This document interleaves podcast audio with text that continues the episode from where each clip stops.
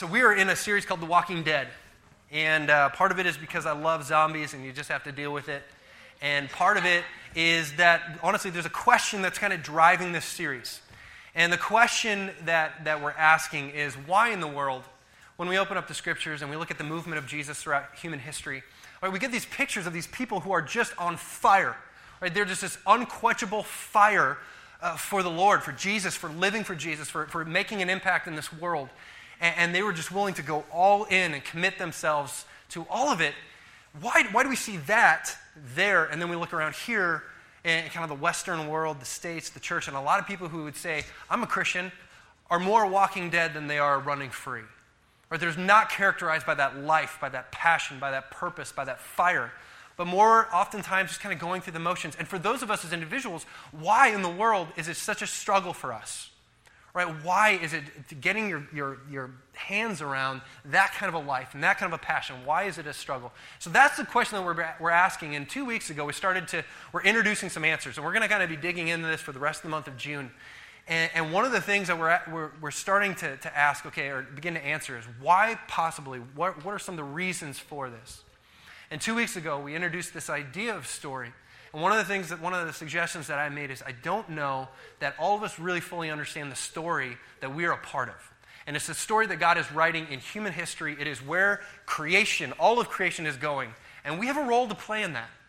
Right? And, two weeks ago, specifically, what we looked at is that there are characters who are part of our story uh, that we tend to over, overlook and that we don't really want to own. And specifically, uh, that character is, is the enemy of our story, and that's Satan. Right now, I know that I just lost a good chunk of you, whether you're here, whether you're listening to the podcast, uh, because we struggle a lot with this idea of Satan as good Americans, right? Who, who value science, who value reason, who value um, measurable, uh, you know, concrete measurability. I mean, we just we struggle with this uh, a lot. And so, like, you know, statistically, if you were to stop people on the street, most people will tell you here in the states uh, you know, as much as perhaps 90%, according to some surveys, would say, Yeah, I believe in God in some way, shape, or form. We'll disagree on the details, but there's some kind of higher power, some kind of whether you call him Allah, whether you call him Jesus, whether you, they're just holy cumulonimbus clouds, whatever that is. I believe that it's there, that He is there. Uh, most people tell you that, right? But very few people will, will own Satan. Right? We, we struggle we struggle deeply with this idea.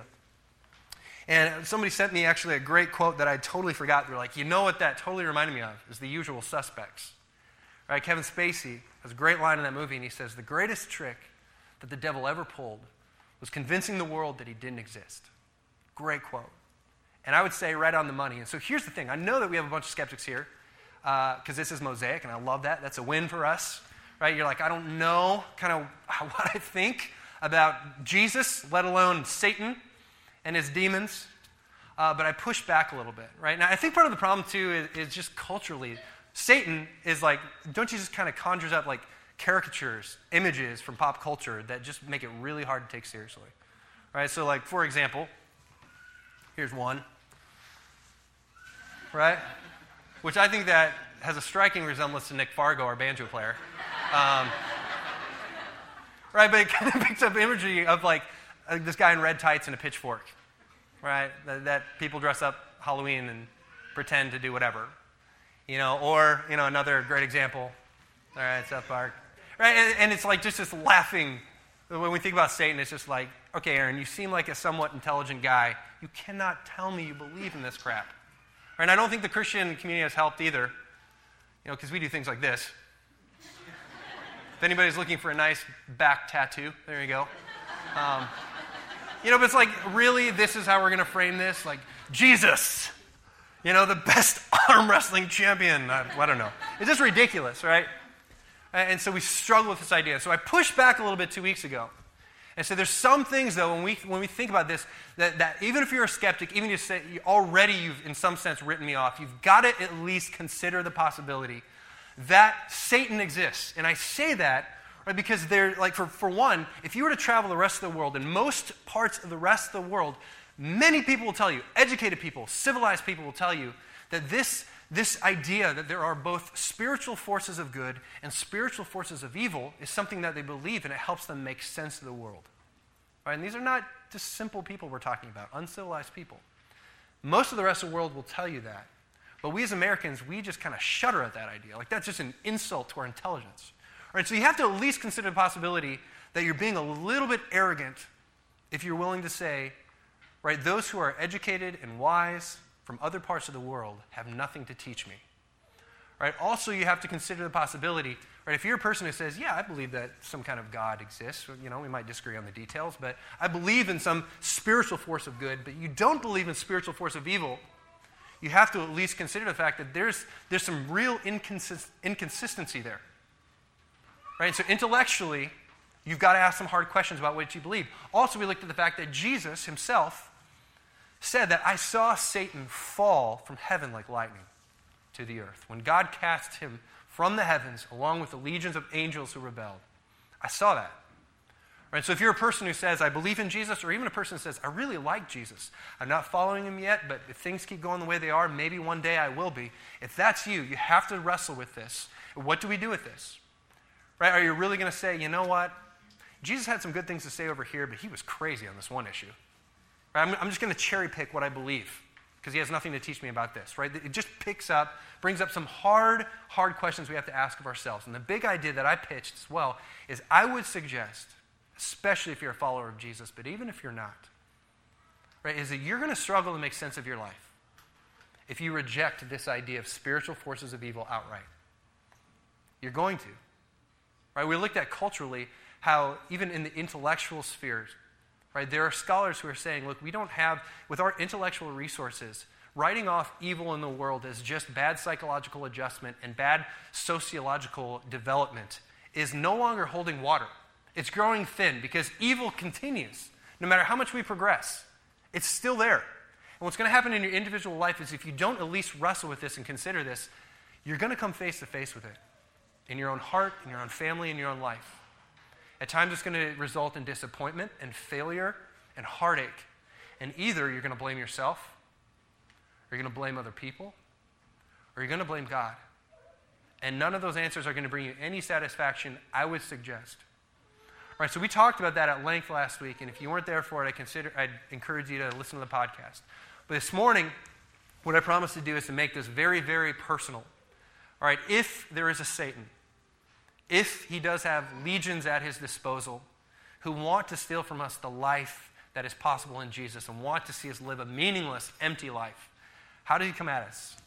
All right, so we looked at a passage of scripture here uh, in Ephesians chapter 6. I want to look at again briefly, kind of frame this discussion. And this is what it, it says, beginning in verse 10. It says, Finally, be strong in the Lord and in his mighty power. Put on the full armor of God so that you can take your stand against the devil's schemes. For our struggle is not against flesh and blood, but against the rulers, against the authorities, and against the powers of this dark world, and against the spiritual forces of evil in the heavenly realms.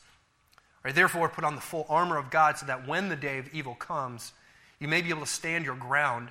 And after you've done everything to stand, right? And so there's two kind of key words I want to hone in on just to frame this discussion. And one, right, Paul is pleading with us, we can't miss this. He says the reason is so that you can take your stand against the devil's schemes. Right now, in the Greek, this word schemes comes from the Greek word methodia. Right, it's where we get the word method. Right, and what it means is strategies. Right, and so the imagery here is that, G, that, that Satan has an arsenal in which he comes at us. He doesn't come at us head on. He doesn't always come at us in the same way. He's got an arsenal, and he comes at us uh, using different strategies. Right, the second word that I want to look at is actually just the word for devil itself. Right? The, it comes from the, the Greek word um, diablos. Diablos, which is, of course, where we get the word diabolical. Right? So when we hear the word diabolical, I don't know what injures that, or images that conjures up for you, but I think of like just pure evil. I think of destruction. I think of hate. Right? But that's not, that's not really what it, what it means in the Greek. In the Greek, uh, the word literally means, when it's talking about the devil, the most common word for devil, literally means to lie and to slander to lie and to slander. Right? So this is the way the Satan comes at us. His name literally means to lie. And we are way too skeptical on this. Already, I, there's skepticism in the air. I can feel it. Some of you are like, oh my gosh, when's lunch? Right? Because we don't think the devil's involved, right, unless somebody's head is spinning around and their face is green and they're vomiting. right? Like exorcist kind of stuff. Right? But it says this is the way that he works. He doesn't work that way. Please, you see that, anything like that, you're going to be on your knees in prayer so fast, it's counterproductive. It says he comes at us with lies. It's the way that he works. Right? As one author puts it, Satan doesn't leave fang marks in your neck. He leaves lies in your heart. Right? So Jesus actually spoke to this uh, mul- multiple times, but very clearly, John 8:44. He's talking about Satan. He says, when Satan lies, he speaks his native language, for he is a liar, and he is the father of lies. And so there's a, a, book written by a guy named John White, uh, who was a Christian counselor a number of years ago, and he said, This is the way that Satan works. Um, if you think about a piano, you know, I grew up in a home where my mom was always giving piano lessons, so we always had a piano propped up and being used.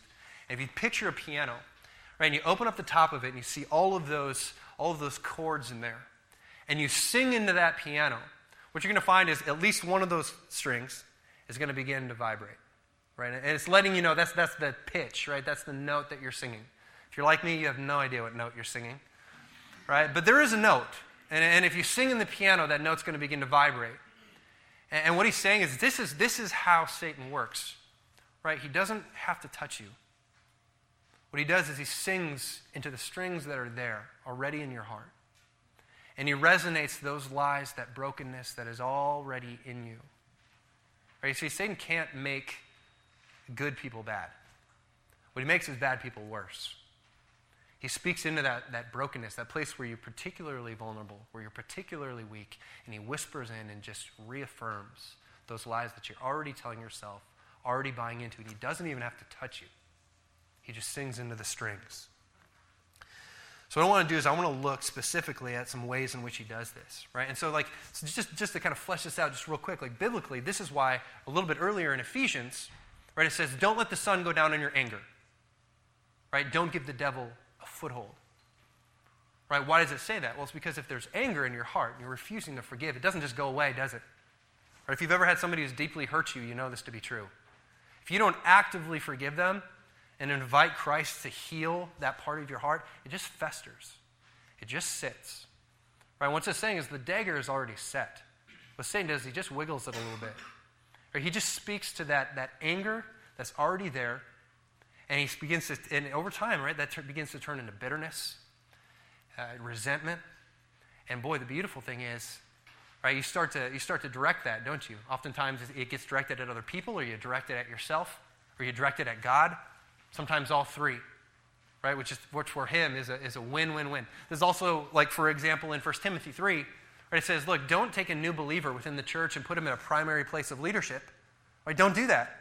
Because what's going to happen is before God does, if God doesn't do a work in here first, right, that person might become prideful and conceited and fall into the snare of the devil. Right? And so what he's saying, he says, man, that's all it takes is a little bit of pride. That's all you need.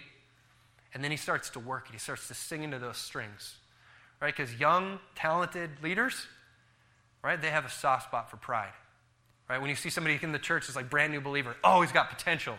Look, he's got such clear leadership gifts, right? Those guys, they tend to have a weak spot for pride, and that's all it takes. What Satan starts to whisper is, man, you are talented. Why aren't you leading yet? Boy, the things you could accomplish. That person up there, that person over there, they have no idea what they're doing. They need to get their act together. You're the one that deserves that. And that's what just Satan just singing into the strings. All right, so let's personalize this a little bit. Biblically, there's kind of two, two categories. Two categories that, that Satan often uses, right? And, and one is temptation, and the other is accusation. Two categories of lies. Right? So in temptation, essentially what he does is he gives you a very uh, high inflated view of yourself and a very low view of God. Right? So he starts to play up the love card. Right? God is so loving. God is so gracious, so good. Just go ahead and do it. He's got to forgive you. It's his job. He's God. Just go for it. And he hides from you God's holiness. He hides from you how much God hates sin and plays up the love. Gives you this inflated view of yourself, relatively low view of God. Right? That's temptation. On the accusation side, it's very different, but it works in the same way. It's the same goal. And what he does in accusation is he gives you a very high view of God, right? And, and so he, he really it, it just highlights God's holiness, God's wrath, how much God does, in fact, hate sin. But then he gives this, you this very low view of yourself, this almost self self hating view. And he just crushes you, right? And just discourages you and steals the life right from your heart. Right? And this one, by the way, is particularly effective in religious circles. See it all the time.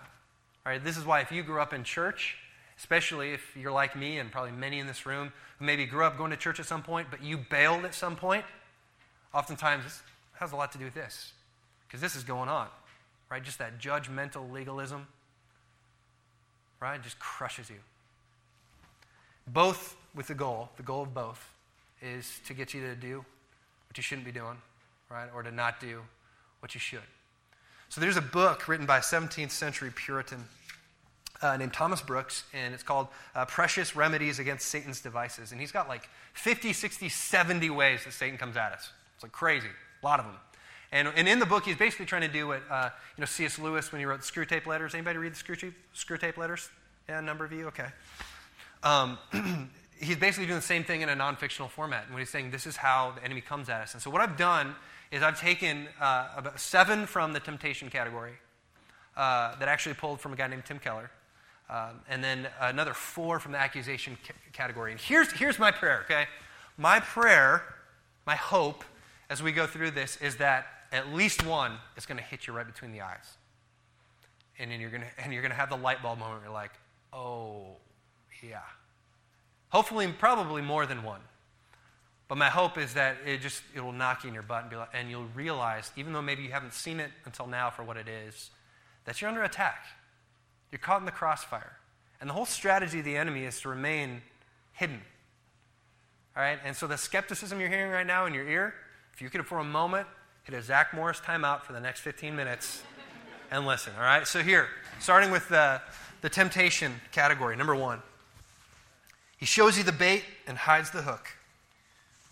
Shows you the bait and hides the hook. You know this one, right? Right? He shows you that thing. It's like, oh, so good. I want that so bad. Right? Even if just for a moment. Right? But what he hides from you is, boy, you play this out, you do this. It's a little bit first, and you continue down this road, what it'll do to your life. Right? For example, I've never met a single addict who ever planned on becoming an addict. Ever. Nobody plans on shipwrecking their life. And an honest addict will tell you they hate the very thing that they're addicted to, the thing that they now think they need. They hate it. Right? Start out small. They saw the bait, didn't see the hook. Right? It starts out the same way for all of us, very small. Nobody plans on shipwrecking their life. Just a little bit, a little bit. I know I shouldn't do this, but. Number two, by getting you to rationalize sin as virtue. Right? So this sounds a lot like, I'm not really greedy. I'm thrifty. I'm smart. You know, or uh, my heart is not really ruled by the need to be in control at all times. I'm just careful. I'm not really nosy. I'm not a gossip. I'm not a slanderer. I'm just concerned. Right? I'm not an alcoholic. I'm just sociable. Right? Just like to have a good time. What's wrong with liking people? Right? Or have you ever had this thought? There are so many worse things I could be doing. You know? Boy, if I was doing this instead of that, boy, I, I would really hurt people. At least I'm just doing this. Ever hear that one? Yeah? Right? Just rationalizing sin, right? It's common. Common strategy. Number three, this is a big one too. By showing the sins of Christian leaders.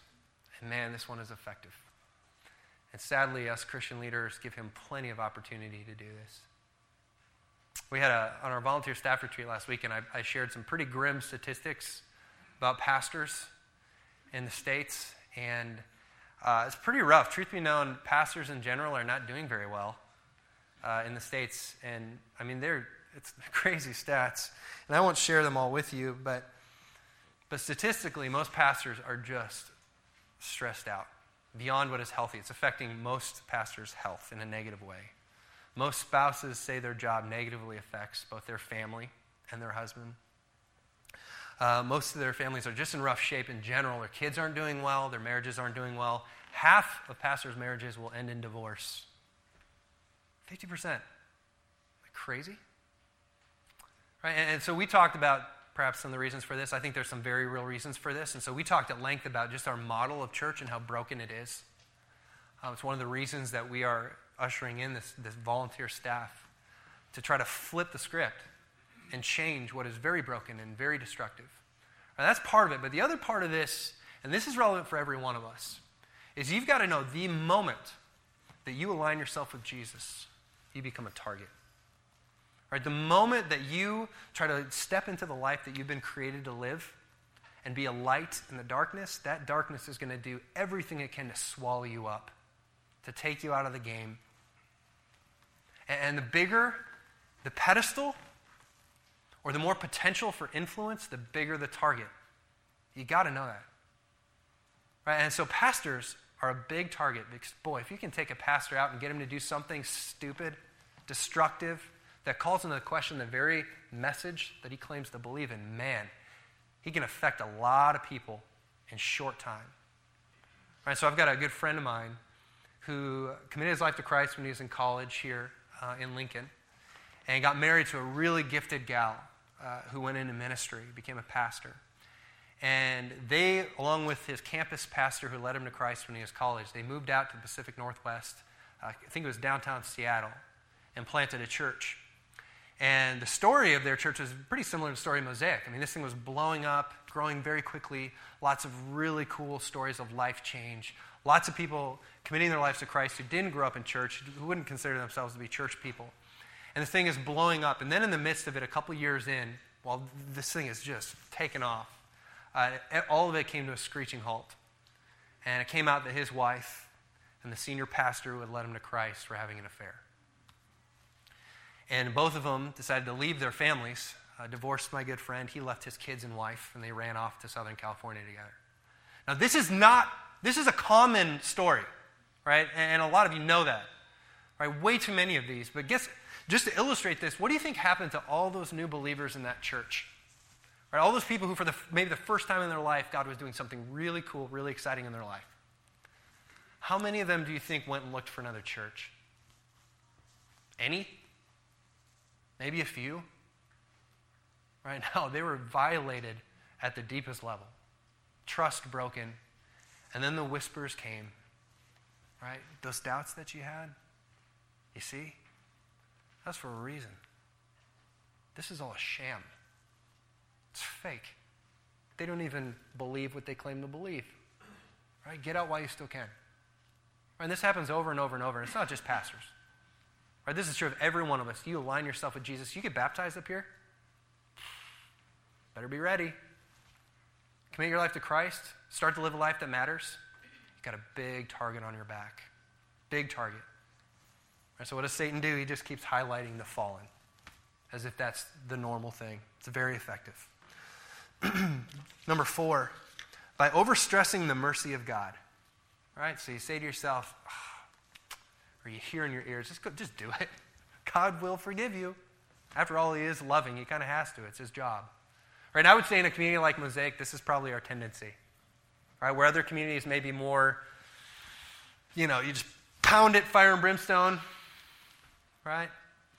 I think in a community like Mosaic where we are unapologetic about God's grace, and it's true, um, I think there's probably a tendency to fall into this because, right, in a, in a place like this where we're trying to just create a safe space for everybody to belong and to, to be loved and seek out Jesus on their own time and for God to do a work on His own time, it's also the kind of environment where lazy, selfish Christians can come in and just sit right? And hear and listen, decide to, they're just going to listen to the grace message. God loves me, the good news. But they miss the fact that it's only good news in contrast to the deep darkness that is in our own heart and what we really deserve. Right? And so they come and they sit and they're walking dead. Right? And Satan just keeps playing the mercy card, trying to get him to, to do things they shouldn't do, that ultimately are leading them where they don't want to go. Number five, by making you resentful, or by making you bitter over suffering. Right, another way to put this is, is by making you bitter or resentful uh, over the sacrifices you're making, right?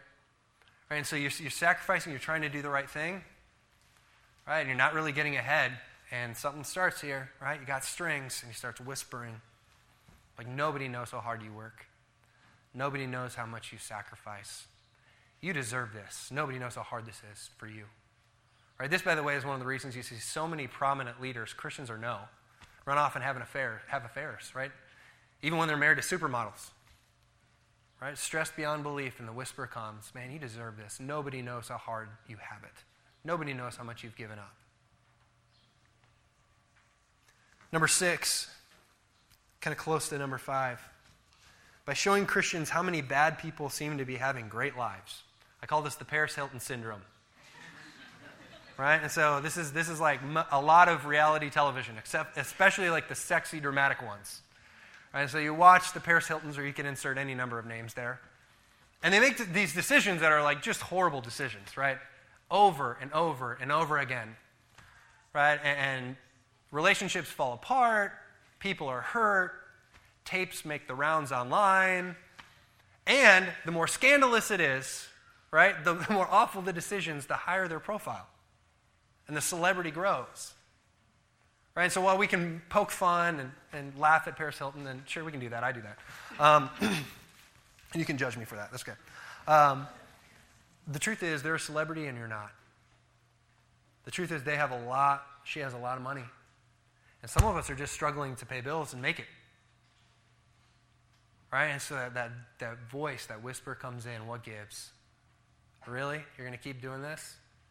Obviously, being the nice guy doesn't pay off. You can cut this corner. Everybody is cutting corners. Right? If you want to be successful, that's what you got to do. Just do it. Nobody will ever know. And then, number seven, by getting you to compare one part of your life to another.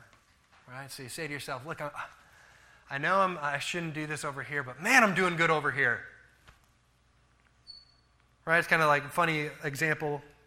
Uh, you know, mafia hitmen, right? You just kind of justify what you do. It's like, man, I'm, I'm so good to my mom. I really take care of my family. It's like, yeah, I kill people, but it's because I'm really good to my mom, right? And so for us, it's like some examples of that. So I drink too much consistently, but man, I'm really seeking to serve God in this area of my life, right? Or man, you know, I, I, I know I shouldn't be doing this, but, but I'm really growing in generosity. I mean, I've never, I've never given this much money to a charitable cause. Or I, I know I, I shouldn't be in this relationship. I know I'm wasting so much time doing these meaningless activities and spending virtually no time in prayer or in the scriptures. I know that I should start serving my husband or my wife, right? Any number of things. I know that I should, I should invite Jesus into this and I need to confess this. But man, I'm just doing so good over here. God understands. So I'm just going to keep doing this. All right, you get the point, right? Those, and those are just seven common ones. Right? And I bet if we could sit down and have coffee, we would probably all agree, man, he's really good at what he does. All right, because there's a number of those that resonate with me. And I see a lot of this going on in here, all right? So those are seven from the temptation category. And I want to give you just four uh, from the accusation category. Here are just four from the, from the accusation arsenal. Number one, by causing us to look more at our sin than at our Savior. All right, so I'm, I'm a dad of two little girls. I love being a dad.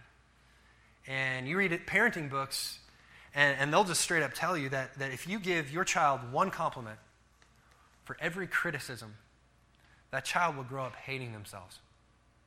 It is not a one to one. In fact, they'll tell you that you need to give that child probably four, even five compliments for every one criticism if they're going to be remotely healthy. Right? Because the compliments don't stick. But there's something about the criticisms that do. Right? So biblically, there's a reason for this. Biblically, the reason is that you and I, we are broken on our own.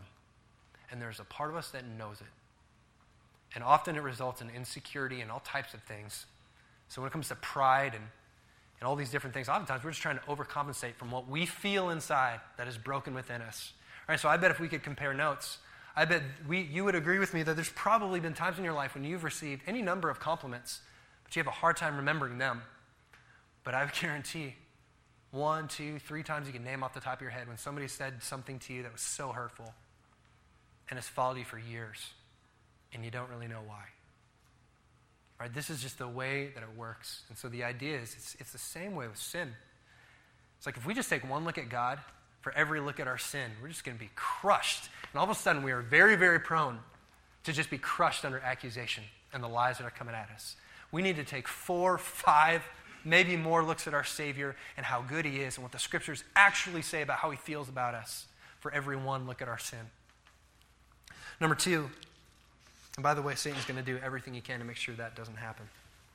Number two, by causing Christians to obsess over past sins that have done damage that can't be done. Right, and this is a sticky one. Right, because here's the truth. Like we talk about Jesus, we talk about the gospel and the forgiveness and the grace that is offered us in Jesus. But there's still consequences to our actions, right? And so there's things that we've done in the past, and the consequences of those actions they follow us beyond the cross.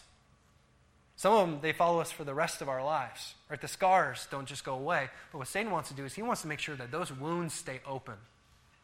Right? That the healing that is, that is possible in Jesus never takes place. Right? And so he keeps pointing back to mistakes that you made so long ago, mistakes that are covered by the blood of Jesus and his sacrifice on the cross. And he just keeps accusing you with them. Right? Look at what you've done. It is all your fault. If you were really a good husband, if you're really a good daughter, if you're really a good mother, if you were really a Christian, right? If God really loved you, if you really loved God, that never would have happened. It is all your fault. Look at the mess you've created. Those are lies. Those are lies. The consequences remain sometimes, but the forgiveness is total. It's paid for. All right, so we got to keep looking at our Savior again. Number three, by making Christians think that the troubles they are going through must be punishments. Right, very effective in religious circles. So God is presented as this angry, disappointed father. Man, he's so unhappy with you. You screwed up again. No surprise to God. All right, look at the mess you've created for yourself. The punishment's going to keep on coming. You deserve it. It's what God's doing here. He wouldn't be doing this if He wasn't punishing you, right? Lies. But boy, when we're vulnerable in this area, man, those sting. And they're hard to shake. But you got to recognize them for what they are. And then lastly, number four, by making people think that the inner struggles and feelings they have, Christians couldn't possibly have, right? So if you were a real Christian, this was real, you wouldn't feel this. You wouldn't struggle with this. All right, just to confess to you, like, this is mine. This is my string, right? Especially since I've become a pastor, the verbiage has just changed a little bit. Right? But I hear these constantly, almost daily. Right? So for me, they sound a lot like, wow, you still struggle with doubt sometimes? And you call yourself a pastor? Hmm. You don't enjoy counseling people? Boy, if you're a real pastor, you're supposed to care for people, right? You feel more comfortable in bars than you do in most churches? You know why that is? Because you don't fit. All right, you're lost. You're faking it. Are you still get nervous when you preach? Really? So you still don't know how to trust God and even something as ineffective as preaching. Why don't you sit down? Why don't you shut up? You have nothing to say. And you know what? The sooner that you realize that you weren't cut out for this, the better off everyone will be. Lies, but I hear them every week, almost on a daily basis. And for you, it might sound a little bit different, but very similar. You still struggle to spend time in prayer, and you call yourself a Christian? You have to fight to spend 15 minutes in the Bible? Really? Wow. Okay. Okay. Who do you think you're fooling? You're still struggling with doubts. You do know that if you really believed, you would not have those feelings ever. That lust thing is still hanging around. Why are you even trying? Or are you even trying? You should have beaten this by now. Or if this whole thing was real, or you really believed it, if you were the real thing, it wouldn't be a struggle. You're such a failure, just give up. I mean, just look at how prideful you are. Look how selfish you are. Look how lazy you are. Listen, you tried the Christian thing, you gave it a real go. Clearly, it didn't take. It's time for something different. Right? Any of those ring a bell? So lies. Lies, lies, lies. And the accusations keep on coming. Right? If you recognize any of them, you just you have to know he's playing you. Right? He's singing into your strings. You got to recognize it because it's not going to stop until you do. So, what do we do with this? Right? How do we fight? How do we, how do we deal with this in a way that's successful, effective? Right, first of all, you got to do the work to know your strengths. Right? And this is why it's so important for us to own this and realize this. Because if you don't, I mean, you're like a soldier fighting in the fog. You have no idea what you're swinging at. You don't know where the fight's coming from. Right? And so go back through this list, right? They're online. Do the hard work. Figure out where you're vulnerable. Where are you weak? What are your strengths? Where's he playing you? Right? And then, secondly, lastly, all right, you got to learn how to put on the gospel and fight back. Right? When I use the word gospel, what I'm talking about, I'm talking about the truth about who Jesus is and what he has done and who you are in his eyes for those of us who are in Christ. Right? And the gospel looks accusation straight in the face. Says, yeah. It owns some of it. It's like, yeah, you know what? There is some truth to that. I am broken. I am flawed. I sin. I mess up. Guess what? It's all paid for. All of it's paid for. In fact, that's the whole message of the Bible. That's the whole gospel itself. That's why Jesus came, because of this. Because I am not perfect, but Jesus was. Because I am oftentimes not even good, but Jesus is. And I am His. I'm His redeemed. And in His eyes, on the other side of the cross, I am a saint. I am completely righteous. I am His adopted son, His adopted daughter. So, Satan, you have nothing to throw at me. Yeah, keep pointing out my faults. I own them fully because Jesus owned them fully and paid for them. Can I get an amen? amen. All right? We've got to learn how to do this. It's the message of the gospel. Right? And, this is, and why does Paul, even in the first place, you got to know, okay, being a follower of Jesus is not playing defense, it's playing offense. Right? The whole point that the reason Jesus points, or Paul points this out, and Jesus also pointed out, but the reason in this particular passage Paul points it out is with the expectation that we would stand. Right? You're not the victim.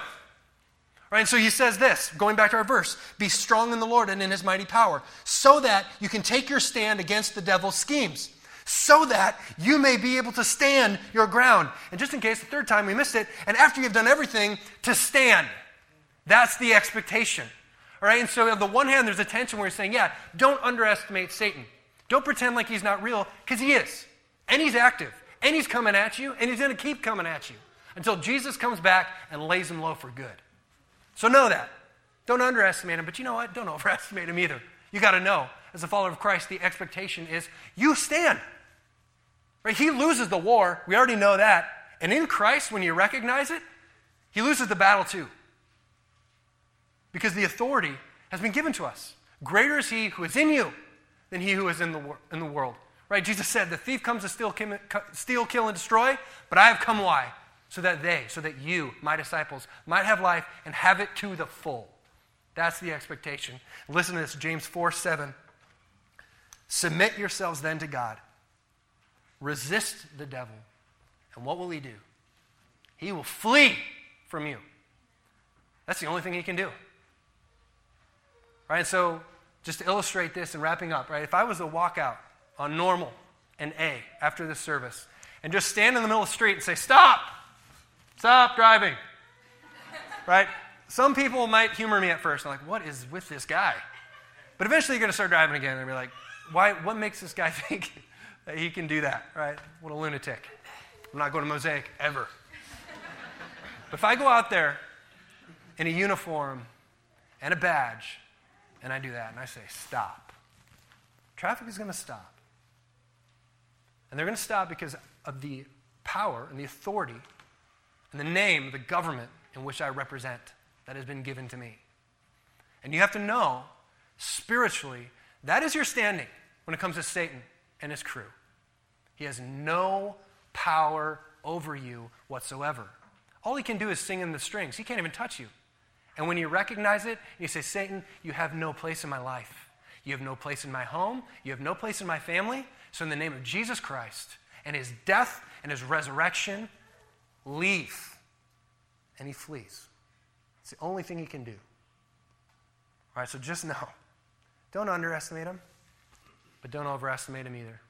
Because greater is he who is in you than he who is in the world. Let's pray.